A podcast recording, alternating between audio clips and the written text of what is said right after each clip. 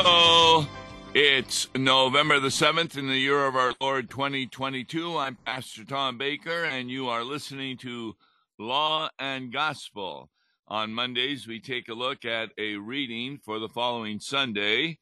We just came off two special Sundays, Reformation and All Saints' Day, and we're back into the 23rd Sunday after Pentecost on this November the 13th, this coming Sunday.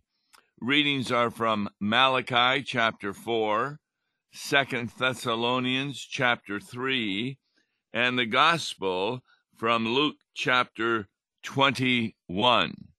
And that's a very interesting gospel because it helps us to understand what is going on in the world.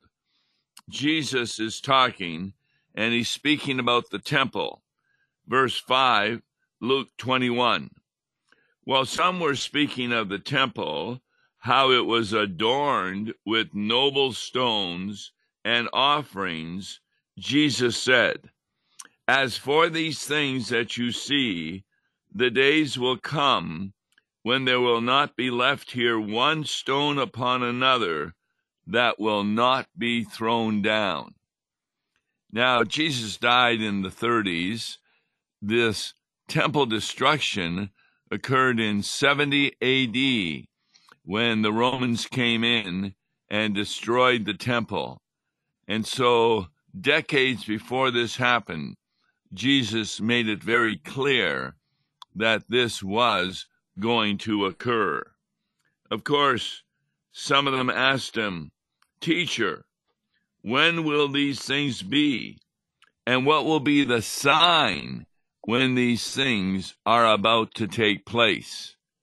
And he said, See that you are not led astray, for many will come in my name, saying, I am he, and the time is at hand. Now, there's no doubt that since the time of Jesus, you have had people who say that they are the true Messiah, that they're the ones that God has sent, and the time is at hand. And what are they always talking about? They're always talking about that you better be ready for the time by doing good works. In other words, works is the method of salvation. And of course, that's false teaching. So Jesus says, Do not go after them. And during this time you will hear of wars and tumults. Do not be terrified, for these things must first take place. But the end will not be at once. Now, every now and then you hear of a preacher talking about that we are at the end of the world because of so many things that are occurring, like wars and tumults and earthquakes and bad weather, etc. And people think that that's going to be the end of the earth. Now, I'm not saying it couldn't happen in the next five minutes, but it could also wait another 5,000 years. We have no idea.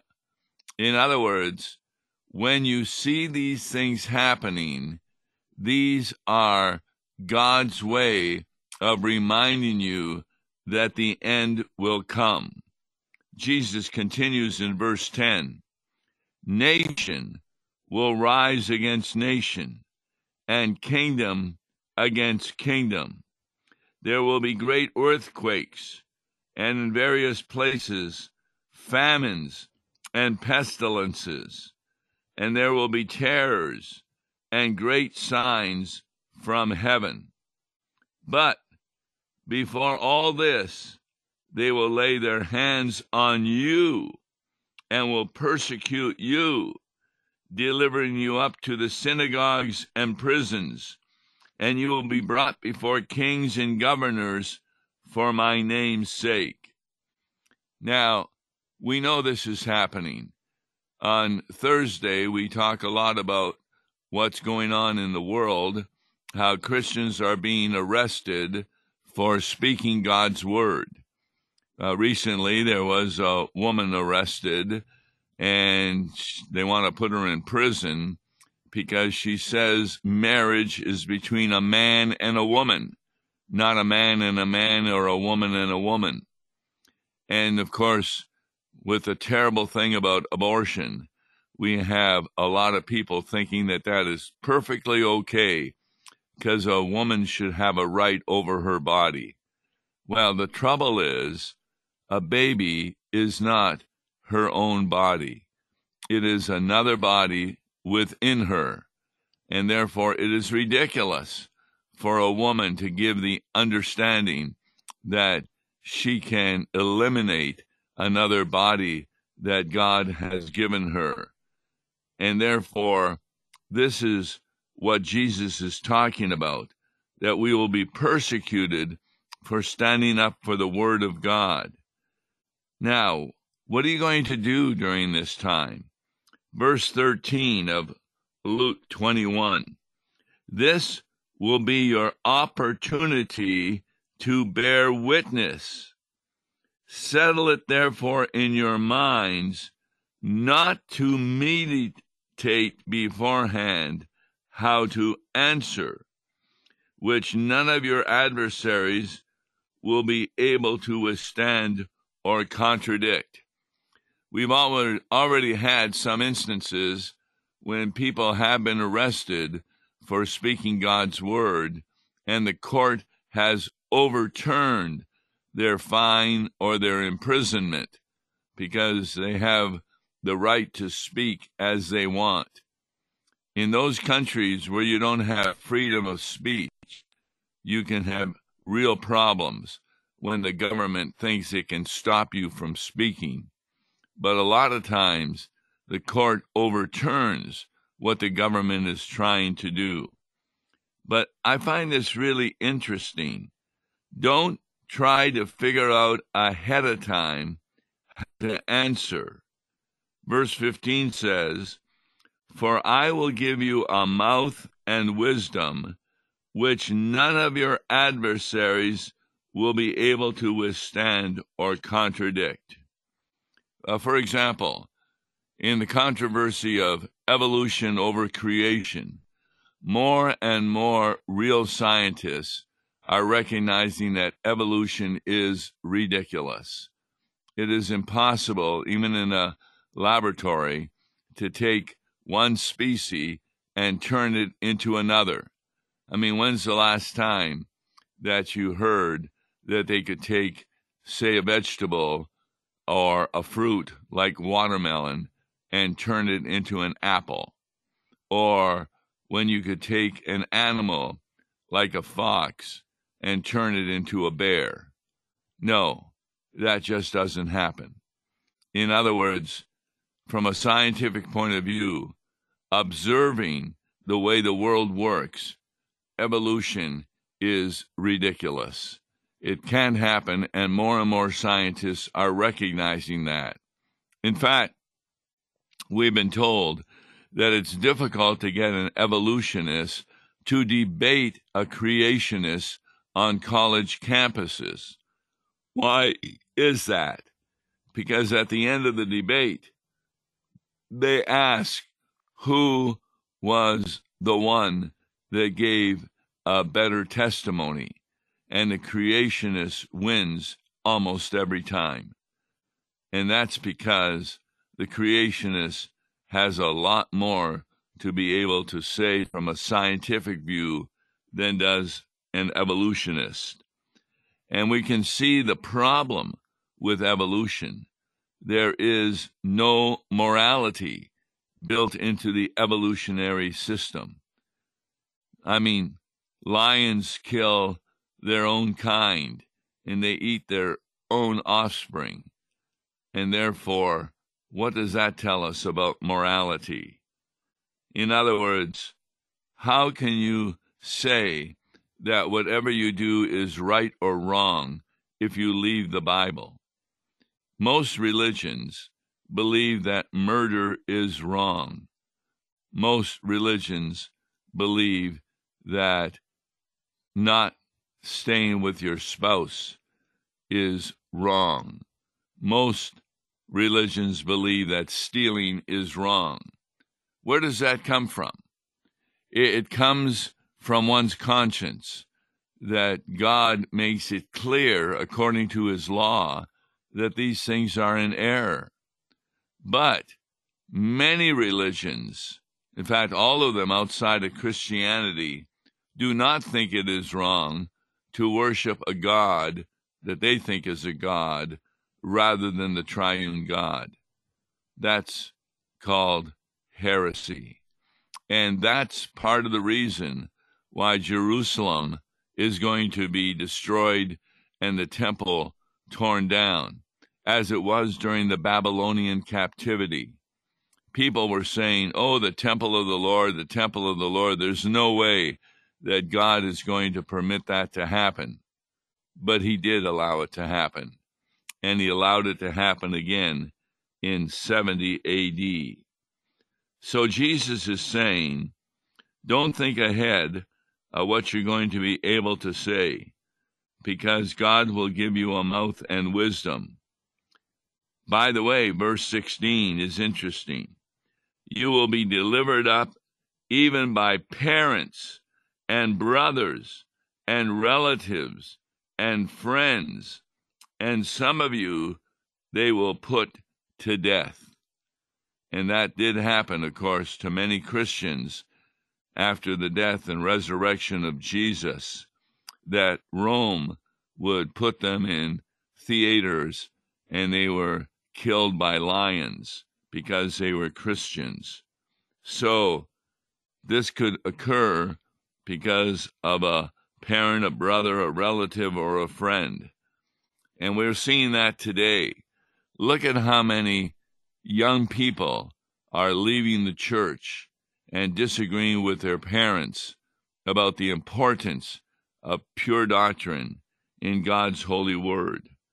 So you will be delivered up by even your parents and your closest relatives and friends, and some will even be put to death. You will be hated by all for my name's sake. Now, what does that mean? Why would they hate us for the sake of the name of Jesus? Because when you preach Jesus, you preach not just the gospel of the forgiveness of sins, but ahead of that, you must preach the law so people recognize that they are sinners in need of a Savior. Nobody likes to hear that they are as bad as God thinks they are, as wicked, as sinful, and therefore they hate individuals who accuse them of that vileness. And that's part of the reason that when you stand up for Jesus and speak his message of law and gospel, you will be hated for his name's sake. Verse 18 seems to be an error. Jesus says, But not a hair of your head will perish. Now, wait a minute. We've had Christians who are even burnt to death because of their Christian faith. Does that mean that their hair of their head has perished?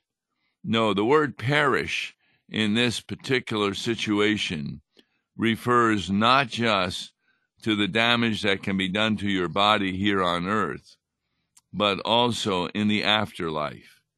And that's what God is saying.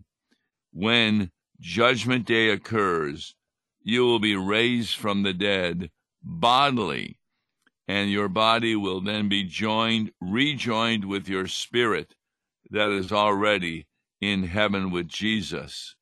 And that's why not a head, not a hair of your head will perish. In other words, verse 19, by your endurance you will gain your lives. What endurance? By remaining faithful to the Lord and His Word. So, Jesus gets back to Jerusalem in the 30s and 40s up to 70 AD. When you see Jerusalem surrounded by armies, then know that its desolation has come near.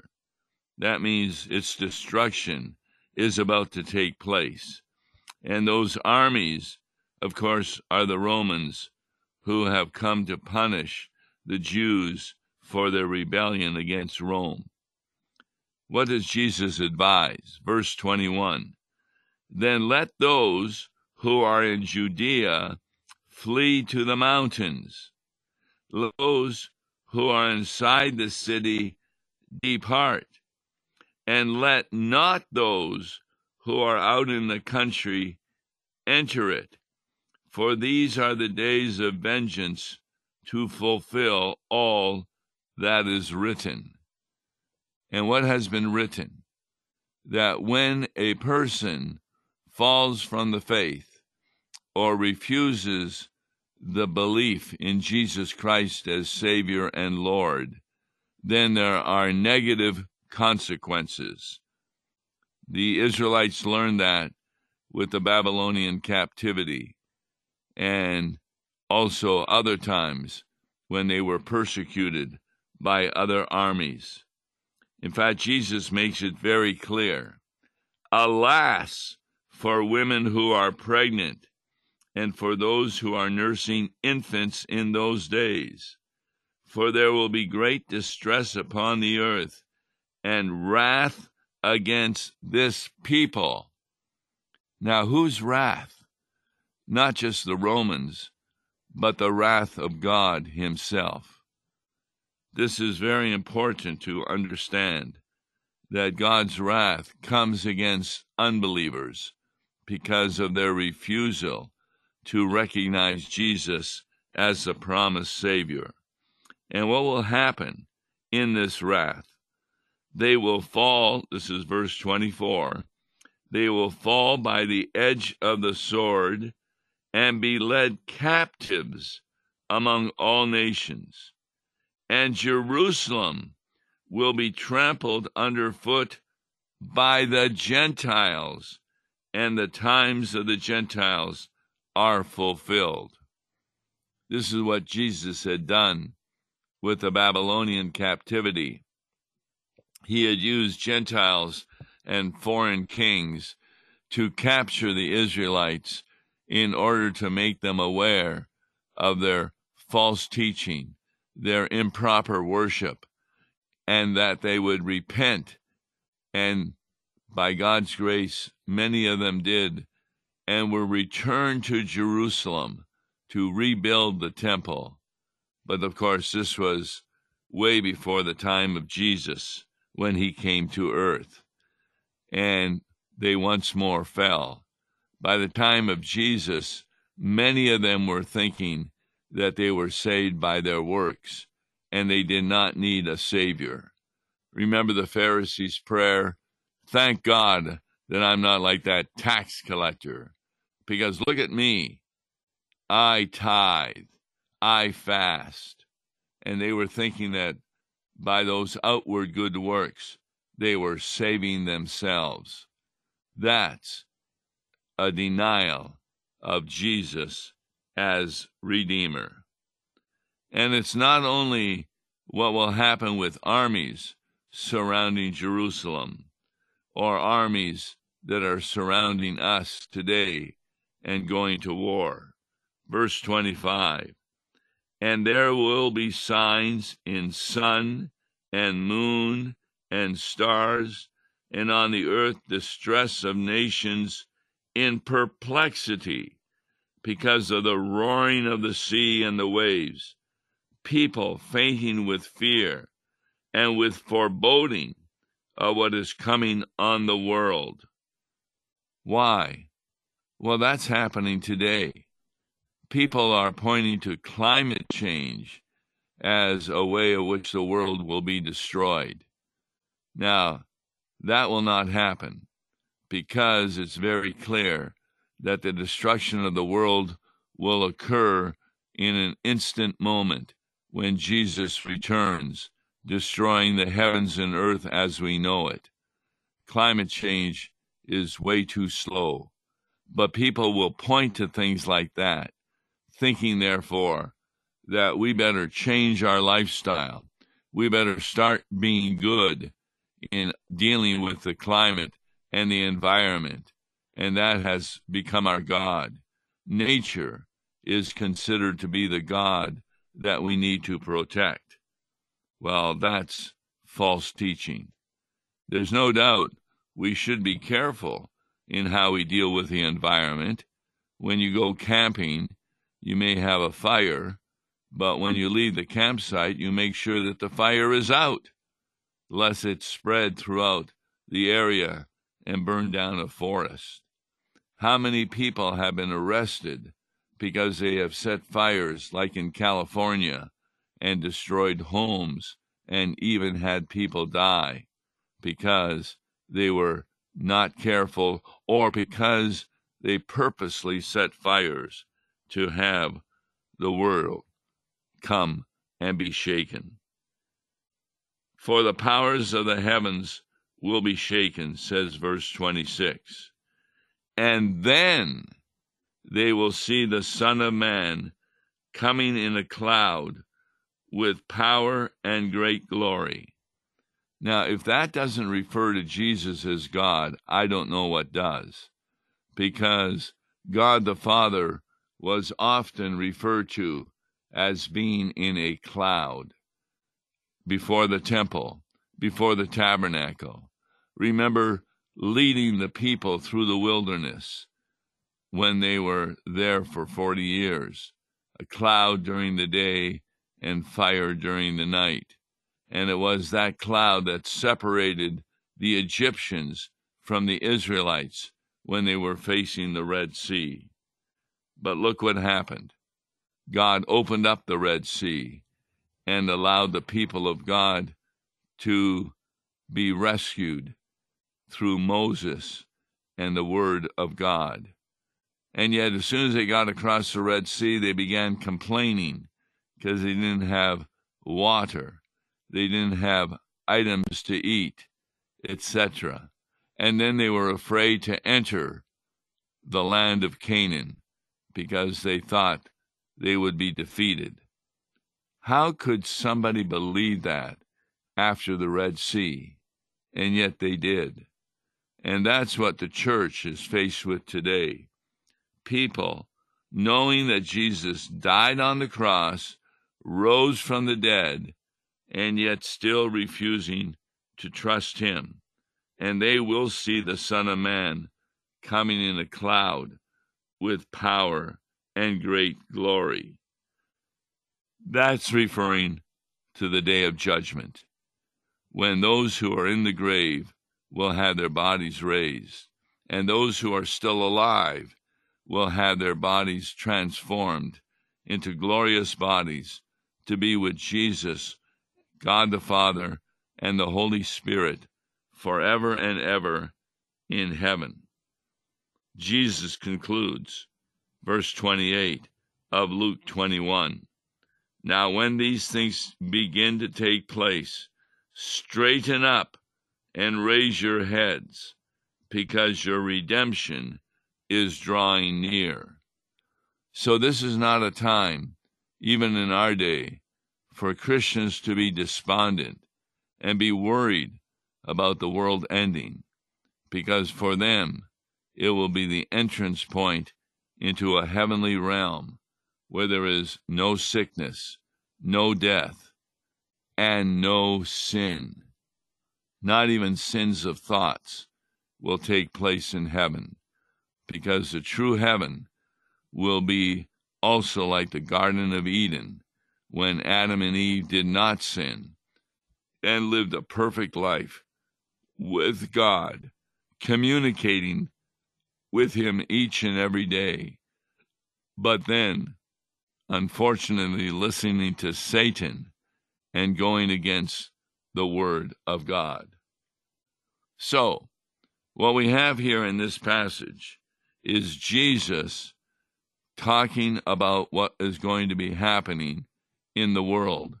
And it's not just about Jerusalem, but it's also about before Jesus returns. And that means he's also talking about the world today, the United States, as we see many people moving against the Word of God, hating Christians, persecuting them because of the message that they do not like to hear. That's what this text is all about. And we Christians can remain confident and faithful because Jesus has predicted that which is going to be coming true. And it will be a truth that we will rejoice in. Why? Because when we go to heaven, there will be a joy and a bliss beyond our imagination, and there will be happiness and joy for all those who trust in the Word of God. That's what Luke 21, verses 5 to 28, really is about to comfort you in knowing that when you see these things, do not think that God is not in control.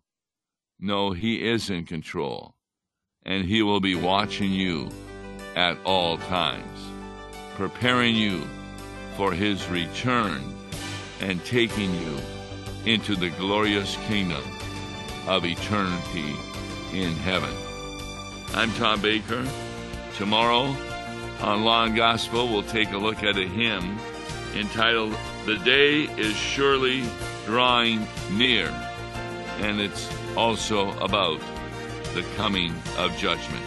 Until then, God bless you. Listen to Law and Gospel each weekday morning at 9:30 on KFUO. For a tax-deductible gift to Law and Gospel, please make your check out to Law and Gospel and mail to Law and Gospel PO Box 28910, St. Louis, Missouri 63132 or call toll-free 1-877-267-1962.